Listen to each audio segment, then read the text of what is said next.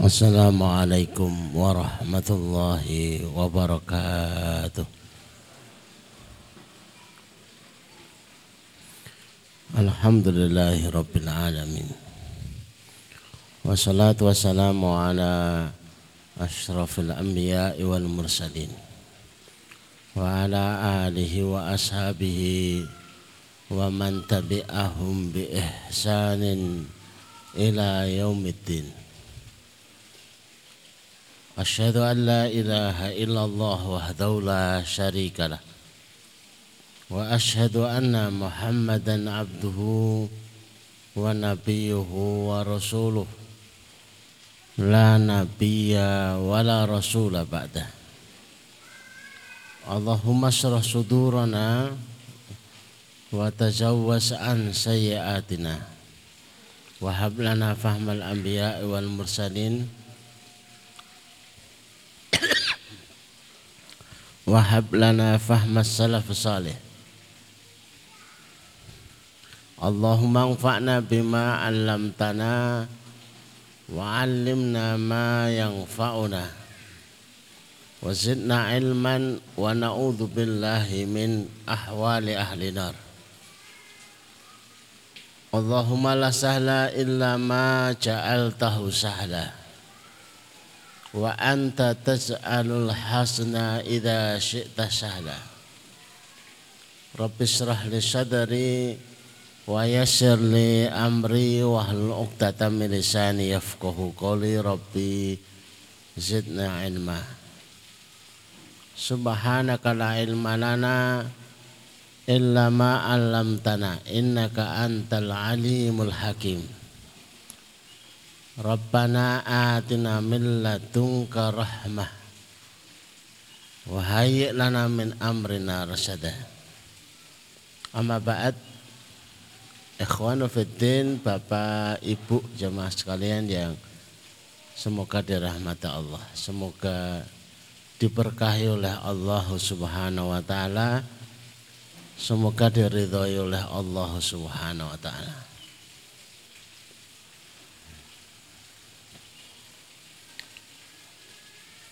Ketika Rasulullah sampai di Madinah ada kejadian yang ditunggu besar, kecil, muda, tua. Berbondong-bondong menyambut kehadiran Rasulullah dengan sambutan tola al-badru alaina.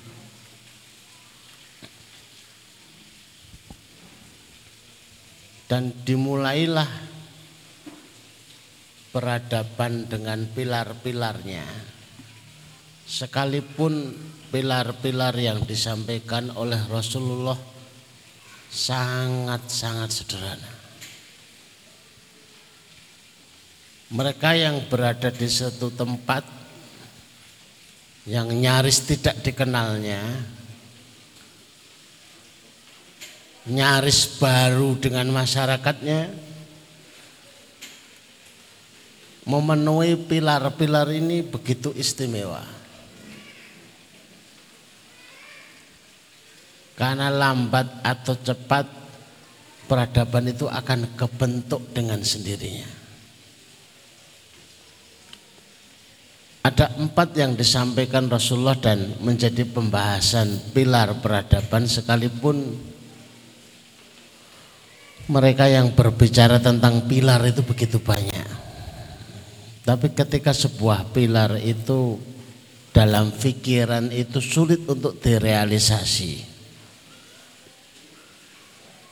Pilar apalagi bersambung dengan peradaban itu menjadi sulit diaplikasi maka banyak yang menghindari. Tapi pilar yang disebut oleh Rasulullah begitu sederhana. Mereka yang mengikuti tahap demi tahap akan mendapati sebuah pencerahan yang luar biasa. Mari kita masuki apa yang disabdakan oleh Rasulullah Sallallahu Alaihi Wasallam.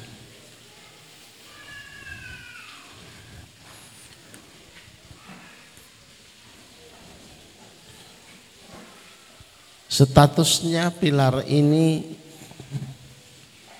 terhitung sabda Rasulullah yang pertama. Setelah 14 hari perjalanan hijrah.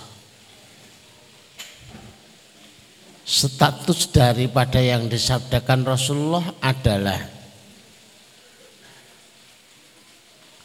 menjadi permulaan peradaban Madinah ditandai dengan perubahan. Yang semula namanya Yastrib kemudian berubah menjadi Madinah. Kemudian menjadi Daulah.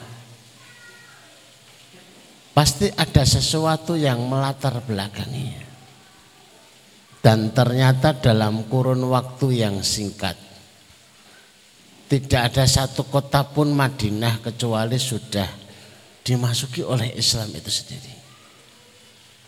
Ini yang istimewa. Kalau kita berbicara negeri kita, apa delapan itu pernah Jawa itu ingin dimasuki Islam. Tapi Gatot gagal total. Abad ke-12 diulang lagi. Gatot lagi hanya Jawa saja. Abad ke-14 baru berhasil di tangan para wali. Dan para wali itu hanya butuh 50 tahun mengislamkan Jawa. Setelah menganalisa Jawa itu sudah diawali dengan Borobudur. Borobudur itu candi terbesar di Indonesia, di dunia. Kalau umat Islam itu Masjidil Haramnya. Kalau ada Masjidil Haramnya pasti ada masjid jamiknya, pasti ada masjid agungnya. Maka melalui beberapa metode sarana yang saya cuplikkan sebentar biar kita tidak kehilangan jejak. Berkumpul meminta kepada Sunan Kalijogo agar menemukan sarana berbentuk animasi sebagai alat dakwah yang bisa diterima oleh semua. Maka ditemukanlah wayang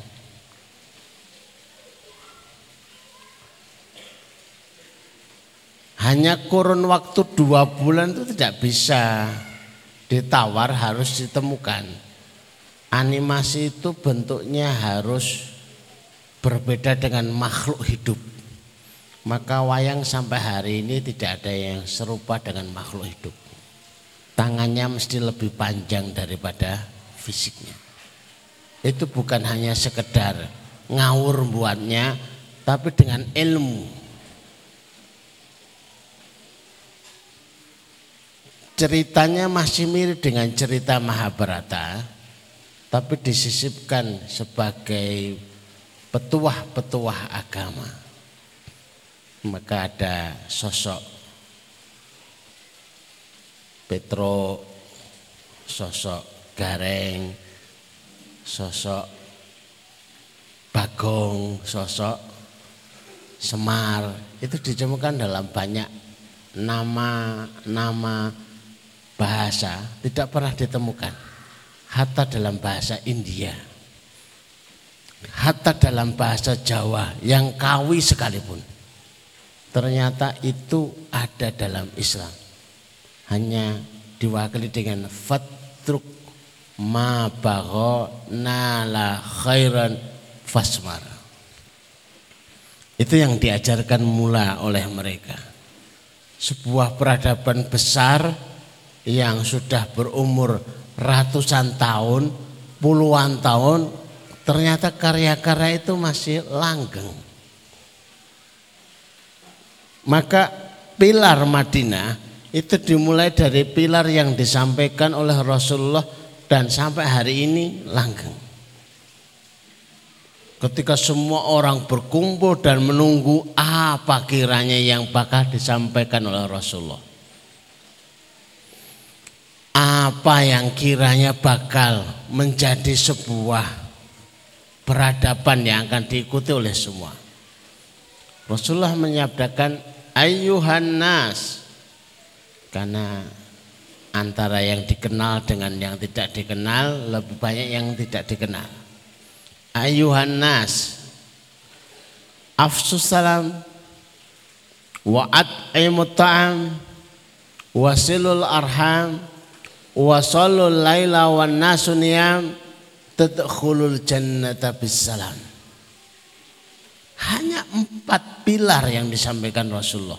Tapi mendalam di sanubari penduduk Madinah hari itu dan diaplikasikan akhirnya terbentuk peradaban. Wahai seluruh manusia, sebarkan salam. Berikan makan. Sambunglah silaturahim. Sholatlah malam ketika manusia terlelap tidur. Kalian akan memasuki jannah dengan selamat. Bukankah sesuatu yang sederhana? Dan diharapkan memang demikian. Alat dakwah yang akan dikendarai jangan tertampak jelimet tapi sederhana. Yang pertama sebarkan salam. Ala adullukum. Mau enggak aku tunjukkan dengan satu kalimat yang dengan kalimat itu kalian tahabu akan saling mencintai. Para sahabat terbengong. Apa itu ya Rasulullah? Afsus salam, sebarkan salam. Faktanya hari ini salam itu mulai menepi dari kehidupan. Bapak Ibu tidak menemukan salam di bis-bis kok tiba-tiba panjenengan masuk bis assalamualaikum semua akan menengok kepada panjenengan lihat membawa kotak infak apa enggak kira-kira nari sumbangan. Itu angkot loh bis loh ada enggak yang ketika masuk pesawat itu salam? Assalamualaikum. Semuanya menoleh ke kita. Ini sesuatu yang sangat lazim di kalangan kaum muslimin. Tapi menjadi aneh. Panjenengan yang masuk di kampungnya ketemu dengan warga di kampung. Salam apa enggak? Rata-rata enggak. Salam itu lebih sering dipakainya kalau pamitan atau kalau pergi. Masuk kelas, keluar kelas. Masuk masjid jarang. Keluar masjid jarang. Mengembalikan salam hakikatnya mengembalikan peradaban. Ukuran orang harus salam itu kalau terpisahkan oleh satu tiang. Bapak gandengan sama ibu terpisahkan tiang salam. Terpisahkan dinding kamar salam. Terpisahkan dinding rumah salam lagi. Yang satu ke kamar mandi keluar dari kamar mandi salam lagi. Yang kayak gitu bisa dipraktekkan apa enggak Bapak Ibu? Bikin apa tuh bu kaya wong wae bar salam terus. Aneh. Padahal itu adalah petunjuk yang menandai sebuah peradaban. Anehnya lagi orang akan sulit menunjukkan salam dalam kondisi hati, dalam kondisi suasana yang tidak akrab. Kalau panjenengan sedang padu dengan tetangga, salamnya gimana? Assalamualaikum. Jawabnya mana? Lam. Oh, ternyata itu penanda. Sekalipun dari sana. Padahal di dalamnya itu tiga kalimat yang istimewa. Assalamualaikum. Mudah-mudahan panjenengan selamat. Warahmatullah mudah-mudahan panjenengan dirahmati Allah wa barakatuhu mudah-mudahan panjenengan diberkahi oleh Allah kalau ada seribu rumah dalam satu kampung dan berputar di satu rumah ini lima kali salam setiap hari lima kali seribu rumah lima ribu terus ada gempa. Kira-kira rumah ini kena enggak? Pertanyaannya menjadi lebih sulit. Ada angin yang menyambar rumah. Kena enggak? Padahal sudah lima ribu setiap hari didoakan. Muka-muka selamat, muka-muka selamat Muga-muga selamat sehari lima ribu kali. Salam yang dijaga di satu tempat itu jaminan keselamatan. Kena banjir enggak? Enggak. Zona merah apa enggak? Ya enggak. Aman semuanya.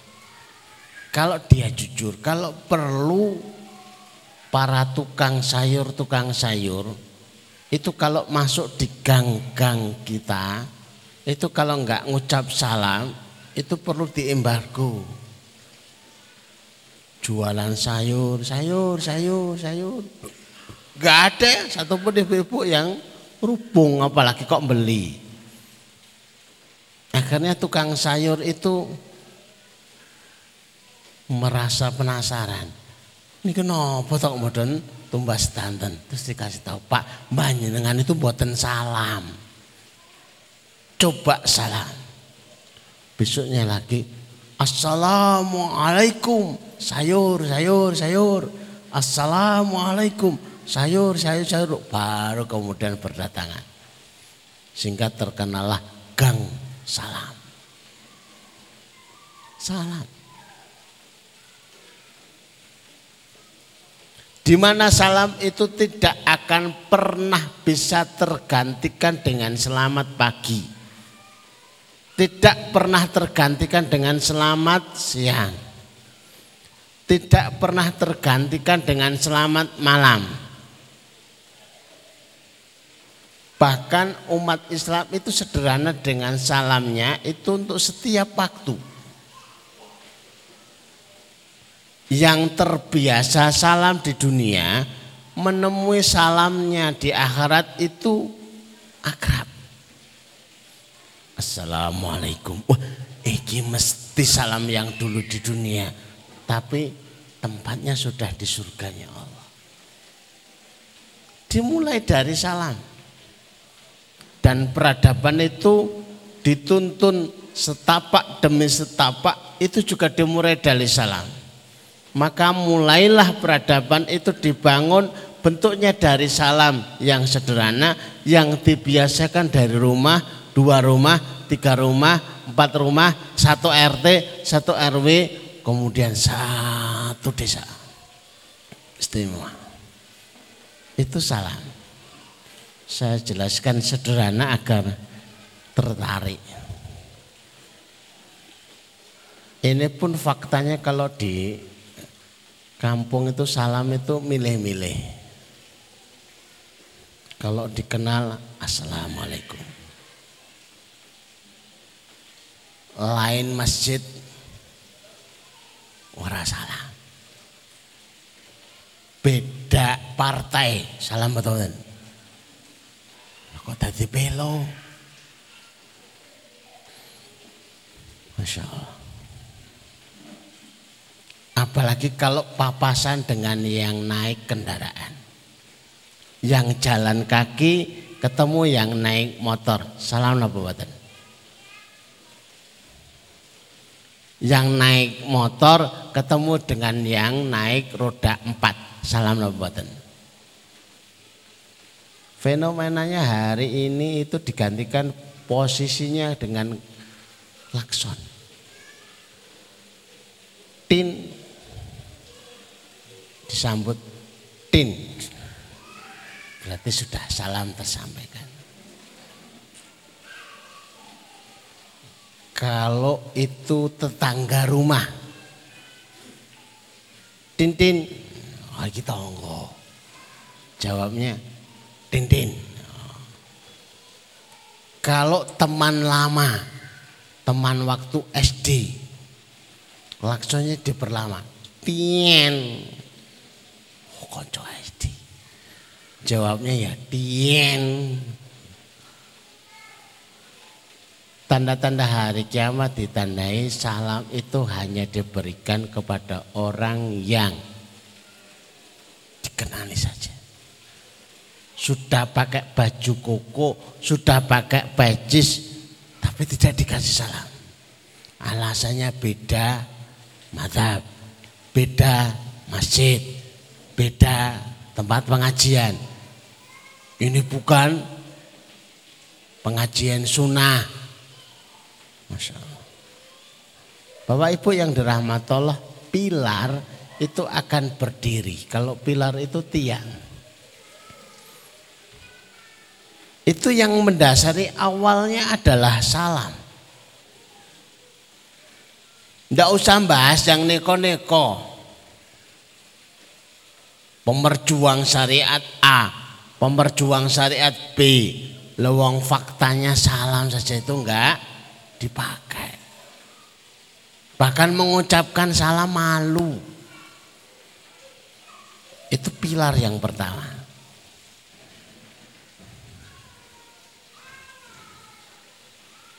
Yang kedua ngasih makan. Sederhana. Ternyata sentuh lambungnya dapat hatinya. Pepatahnya.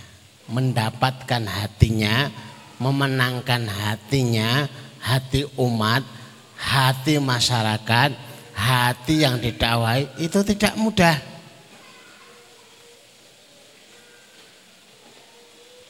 Saya sampai pernah menguji ilmu ini. Maka saya temui ketua kesantrian. Ustadz tolong datangkan kepada saya santri yang paling pandel. Pertemuan pertama tak ajak ke rumah. Nak sini nak saya minta istri menyiapkan nasi sama telur. Kemudian teh satu gelas gede. Silahkan dimakan. Tengok, tengok. Saya sendirian, Sat. Iya. Enggak ada temannya, Sat. Enggak ada. Wah, ya enggak enak. Antum mau bilang nasi sama telur sama teh satu gelas enggak enak enak maksudnya nggak ada temennya itu pertemuan satu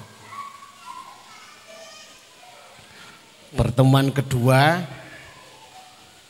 saya datang dari pergi anaknya saya panggil lagi nak sini ikut ustadz yuk keren boceng saya belikan mie ayam sama kerupuk sama es teh Kok saya lagi Ustaz? Memang kenapa? Kan jadi enak. Masa nggak ada yang lain? Lah mau ndak? Ya mau. Ya, ikut. Pertemuan ketiga pulang dari pengajian saya beli martabak spesial. Pak panggil anaknya. Kamu mau martabak gini enggak? Hmm, saya sendiri Ustaz. Iya. Enggak ada yang lain saat enggak ada. Lah mau enggak? Ya mau. Pertemuan keempat kemudian saya panggil secara khusus tanpa makanan. Nak, saya dengar kamu dari kesandrian paling nakal di sini. Tahu nggak kalau kamu itu nakal, kamu itu durhaka kepada bapak ibumu. Salahnya mereka apa? Kok layak diduragai? Wong nyarikan nafkah kamu. Yang kedua, kamu durhaka pada ustadz-ustadzmu. Leo salahnya apa? Ustadz-ustadz itu kamu harus menghadiahkan kedurhakaan kepada mereka. Nangis anaknya. Kamu berhenti ya dari nakal. Berubah ya jadi baik. Insya Allah. Sejak hari itu dia menjadi baik. Itu kalau dihitung nasi go, nasi telur goreng, teh itu sepuluh ribu lah. Kalau ada yang nggak sepakat, nah, di luar forum saja mie ayam, kerupuk, es teh. Berapa ibu-ibu? Bapak-bapak? 20 ribu sepakat ya. Martabak spesial. Sekitar 20-an ribu. Ternyata saya hanya butuh 5 ribu, 50 ribu saja untuk menaklukkan santri yang paling nakal. Padahal kalau ditausiahi itu berbulan-bulan tidak sembuh. Padahal kalau ditausiahi berlama-lama belum tentu sembuh. Tapi dengan modal 5000 sudah kena di hatinya. Ada jemaah kami yang bercerita, Ustaz, saya itu punya tetangga. Terus kalau saya kasih salam melengos.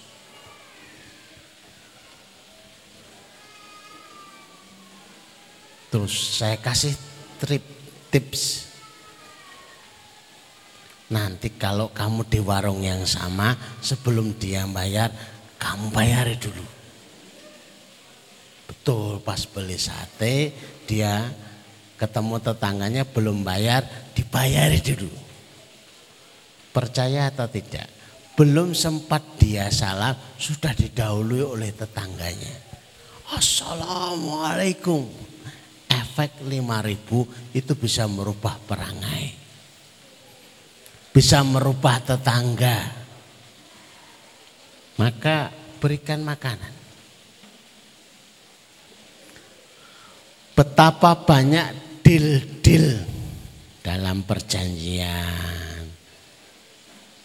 Di dalam apa itu?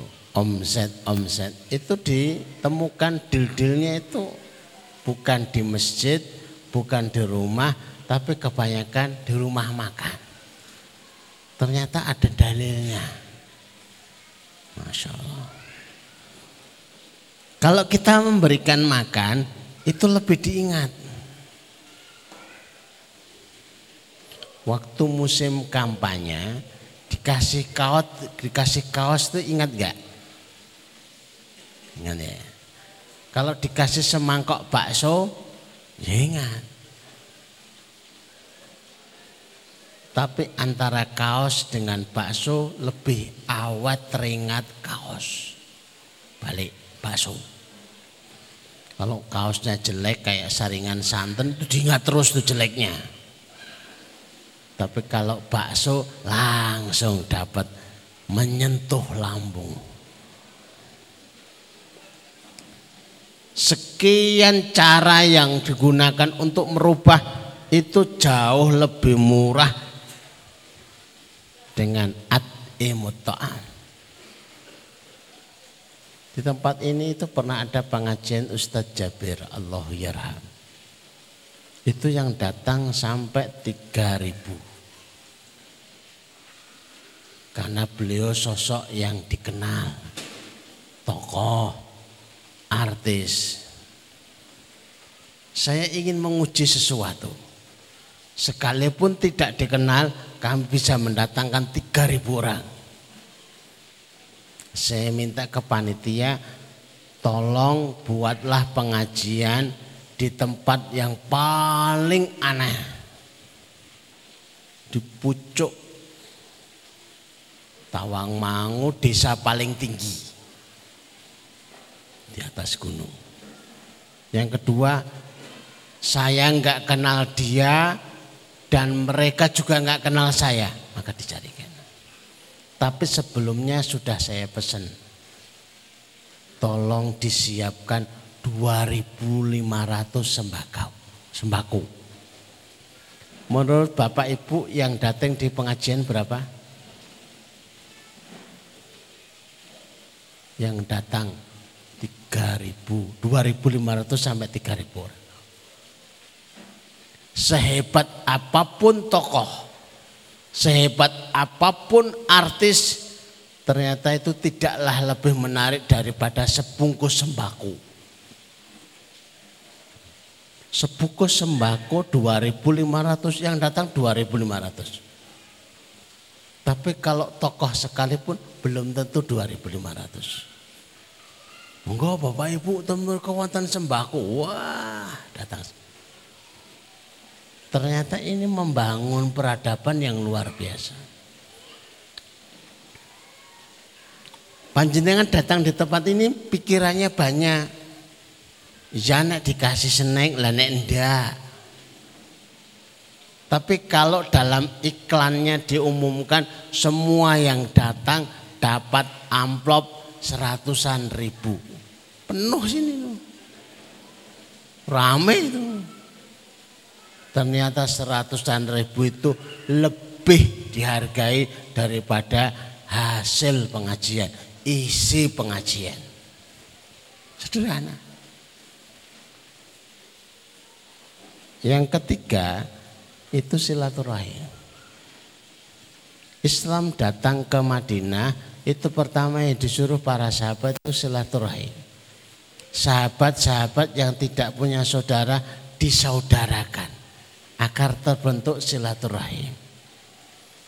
Orang bersilaturahim itu bisa mengenal satu dengan yang lain.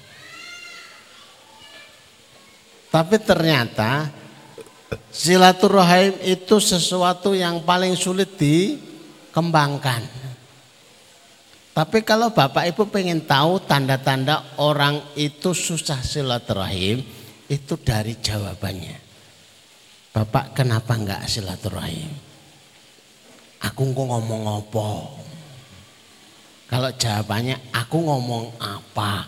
Itu tandanya jarang silaturahim, sulit silaturahim, dan susah silaturahim. Kalau pengen mudah silaturahim, asal datang aja. Jam 6 tahu datang. Begitu datang, enggak usah ngomong apa-apa. Napa Bu? Ada pertanyaan kan? Jawab. Dolan. Pun sarapan apa dereng? Dereng. Sarapan purun, buat nolak. Wah. Salah waktu sederhana silaturahim terbangun. Ini kalau saya ceritakan lebih sedih lagi. Guna untuk silaturahim dahulu kala Rasulullah itu membangun antar sahabat-sahabatnya itu pertemanannya dekat, tersambung silaturahim. Ibunda Aisyah itu putrinya siapa?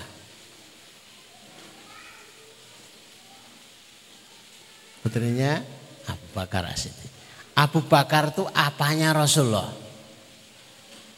Teman dolan. Hafsah binti Abu Bakar. Niku sinten? Ya putrinya Umar bin Khattab. Umar bin Khattab itu siapanya Rasulullah? Teman dolan.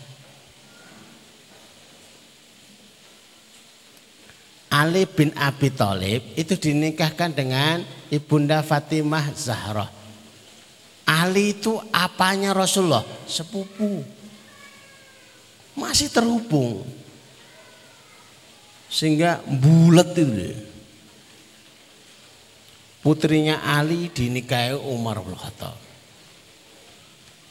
Yang namanya Ummi Kulthum. Dan terus berputar itu. Karena ingin silaturahim itu terjalin dengan baik. Sehingga orang menyambung silaturahim itu asasnya adalah untuk tolong menolong. Jadi setiap Jumat dipesankan waja'al nakum dan dijadikan di antara kalian apa itu min nafsi wahidah waja'ala bainakum. Setelah itu dijadikan antara kalian itu keturunan-keturunan yang banyak kerabat-kerabat yang banyak. Aladhi tasa, tasa, tasa aluna yang akan saling membutuhkan saling meminta antara satu dengan yang lain maka Rasulullah selalu menasihatkan akan silaturahim. Seakan-akan mereka itu akan mewarisi. Bahkan Rasulullah sebelum meninggalnya pesannya as-salah as-salah as-salah wa mimma malakat aimanukum dan orang-orang yang di bawah tanggung jawabmu jagalah sholatnya. Sekalipun sahabat Ali itu sudah dewasa, sudah berkeluarga, mantu Rasulullah, sahabat kenamaan, dijamin masuk surga. Itu setiap sholat masih diingatkan Rasulullah. As-sholah, as-sholah. Ya karena masih ada kerabat yang harus membangun silaturahim. Yang kedua adanya silaturahim adalah saksi. Siapa yang menjadi saksi baiknya kita kecuali keluarga-keluarga kita. Khairukum khairukum li'ali. Sebaik-baik kamu yang paling baik bagi keluarganya. Coba kalau jenazah sudah dipikul, terus ditanyakan, niki sae napa mboten? Jawabannya, mboten. Niki sae napa mboten? Pret. Niki sae napa mboten? Rasudi. Ya enggak jadi dibawa ke Mamangan. Saksinya siapa ya? Sahabat-sahabat kerabat-kerabat kita. Jadi adanya keponakan, adanya sepupu, adanya cucu, mereka akan jadi saksi baiknya kita yang pertama kali. Menurut orang-orang baik, tapi menurut kerabatnya buruk, maka ditunda sampai dia ada amal yang lain atau tidak. Ternyata luar biasa. Ketiganya, itu pintu rezeki. Man yuridu. Siapa-siapa yang ingin ayan sa'afi rezkihi. Diluaskan rezekinya. Wa yuakhira fi ajalihi. Dipanjangkan, diakhirkan ajalnya. Falyasil rahimahu. Hendaklah disambung silaturahim. Saya kagetnya luar biasa. usianya 90 tahun. Tapi pada waktu lebaran itu berkunjung kerabat-kerabatnya bahkan tetangga-tetangganya sampai satu RT, satu RW. Ketika ditemui ternyata agamanya Katolik. Kok bisa bu? Saya pernah dengar di masjid orang yang nyambung silaturahim itu rezekinya luas, usianya panjang. Kalau usia pekerjaan yo panjang, eksistensi lembaganya yo panjang.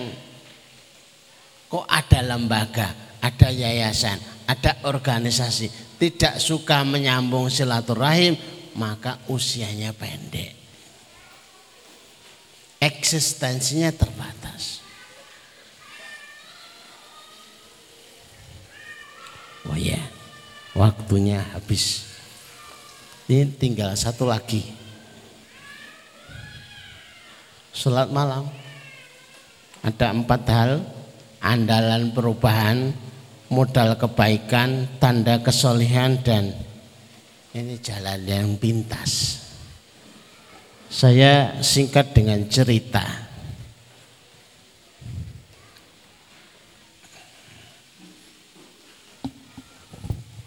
Kami punya tetangga.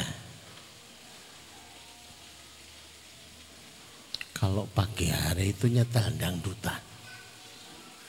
Buanter. Kemudian diingatkan. Pak jangan banter-banter jawabannya. Ya terserah kuping-kupingku dewe. Tip-tipku dewe. Waduh susah.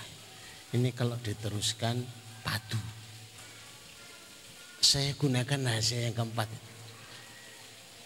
di sholat malam saya sebut namanya. Ya Allah, rubahlah hobinya dengan murotal. Ternyata sekitar hari kedua atau hari ketiga dari tetangga ini yang melantun di rumahnya sudah murotal. Sudah berubah. Jadi kalau kita punya masalah, anak saya itu susah kalau sholat subuh nek diomongi ngajak padu. Lo kok nggak dipaksa apa toh Pak? Mau tak paksa ternyata dia sudah punya sabuk tulisannya dan tiga. Nek diteruski ini ngajak gelut. Mau dia karatenya sudah tinggi. Nah kan punya sabuk juga toh yang tulisannya dan lain-lain. Aku tetap kalah atau anaknya lebih tinggi daripada bapaknya, lebih gede, lebih gagah. Nang subuh. Apa pak? Orang situ. Orang situ. Dipakai ke sholat malam. Disebut anaknya. Ya Allah anak saya yang ini masih sulit sholat subuh. Ya Allah tetangga yang ini suka menyakiti. Ya Allah, sholat malam ternyata luar biasa. Kalau dijadikan sebagai sarana untuk perubahan apa pun yang tidak bisa dirubah dengan salam, yang tidak bisa dirubah dengan makanan, yang tidak bisa dirubah dengan silaturahim, maka perubahan itu adalah hak prerogatif Allah. Biarlah Allah yang merubah. Umar bin Khattab itu yang kerasnya kayak apa itu jagoan pasar ukat Allahumma a'izzil islam bi ahadi ini ya Allah isahkan Islam dengan salah satu Umar. Umar bin Khattab atau Amr bin Hisham. Berubah kok. Ternyata luar biasa. Dan empat-empatnya itu digunakan sebagai sebuah sarana media pilar untuk sebuah peradaban yang akan dibangun di sebuah kota, di sebuah masyarakat, di sebuah biah yang ada umatnya. Silahkan diuji dan dibuktikan. Materi sudah selesai. Kalau panjenengan pasaran penasaran tak tambah Alhamdulillah. Berarti sudah selesai kita akhiri dengan berdoa bersama di tempat ini di waktu yang mustajab mudah-mudahan urusan-urusan kita dimudahkan oleh Allah dan doa-doa kita diijabah oleh Allah. A'udzubillahi minasyaitonirrajim. Bismillahirrahmanirrahim. Alhamdulillahirabbil alamin. Arrahmanir rahim. Maliki yaumiddin. Iyyaka na'budu wa iyyaka nasta'in. Ihdinash shiratal mustaqim. Shiratal ladzina an'amta 'alaihim ghairil maghdubi 'alaihim waladhdallin. Amin. Hamdan syakirin hamdan na'imin. Hamdan ni'amu wa yakfi mazidah. يا ربنا لك الحمد كما ينبغي لجلال وجهك وعظيم سلطانك لا إله إلا أنت سبحانك إني كنت من الظالمين لا إله إلا أنت سبحانك إني كنت من الظالمين لا إله إلا أنت سبحانك إني كنت من الظالمين اللهم يا رحمن يا رحيم يا حي يا قيوم يا ذا الجلال والإكرام اللهم يا رحمن يا رحيم يا حي يا قيوم يا ذا الجلال والإكرام اللهم يا رحمن يا رحيم يا حي يا قيوم يا ذا الجلال والإكرام اللهم إنا نسألك من خير ما سأل منه نبيك محمد صلى الله عليه وسلم ونعوذ بك من شر ما استعاذ منه نبيك محمد صلى الله عليه وسلم أنت المستعان عليك البلاغ ولا حول ولا قوة إلا بالله Ya Allah, sesungguhnya kami mohon seluruh kebaikan yang pernah diminta oleh Nabi kami Shallallahu Alaihi Wasallam Ya Allah sesungguhnya kami meminta perlindungan seluruh perlindungan yang diminta oleh Nabi kami sallallahu alaihi wasallam. Allahumma kfina bi halalika an haramika wa aghnina bi fadlika amman siwaka. Ya Allah cukupkan kami dengan rezeki yang halal sehingga kita tidak berselera dengan yang haram. Ya Allah kayakan kami dengan anugerahmu sehingga tidak butuh kepada selainmu. Allahumma inna nas'aluka amalan baran wariskan daran wa aishan wa kharan. Ya Allah, anugerahkan kepada kami amalan yang baik-baik, rezeki yang mengalir, kehidupan yang tenang, kehidupan yang tentram. Birahmatika ya arhamar rahimin. Allahumma tib hammana, Allahumma tib hammana, Allahumma tib hammana. Ya Allah angkatlah masalah-masalah kami. Ya Allah urai problematika kami. Birahmatika ya arhamar rahimin. Rabbana atina min ladunka rahmah wa hayyi lana min amrina rasada. Rabbana hab lana min azwajina wa dhurriyyatina qurrata a'yun waj'alna muttaqina imama. Rabbana atina fid dunya hasanah wa fil akhirati hasanah wa qina adzabannar wa qina adzabannar wa qina adzabannar. Wa sallallahu ala Muhammadin wa ala alihi wa sahbihi wa sallam subhana rabbika rabbil izzati amma yasifun wa salamun alal mursalin walhamdulillahi rabbil alamin. Qul qali hada nastaghfirullah li wa lakum. Subhanaka Allahumma rabbana wa bihamdika asyhadu an la ilaha illa anta astaghfiruka wa atubu ilaik. Assalamualaikum warahmatullahi wabarakatuh.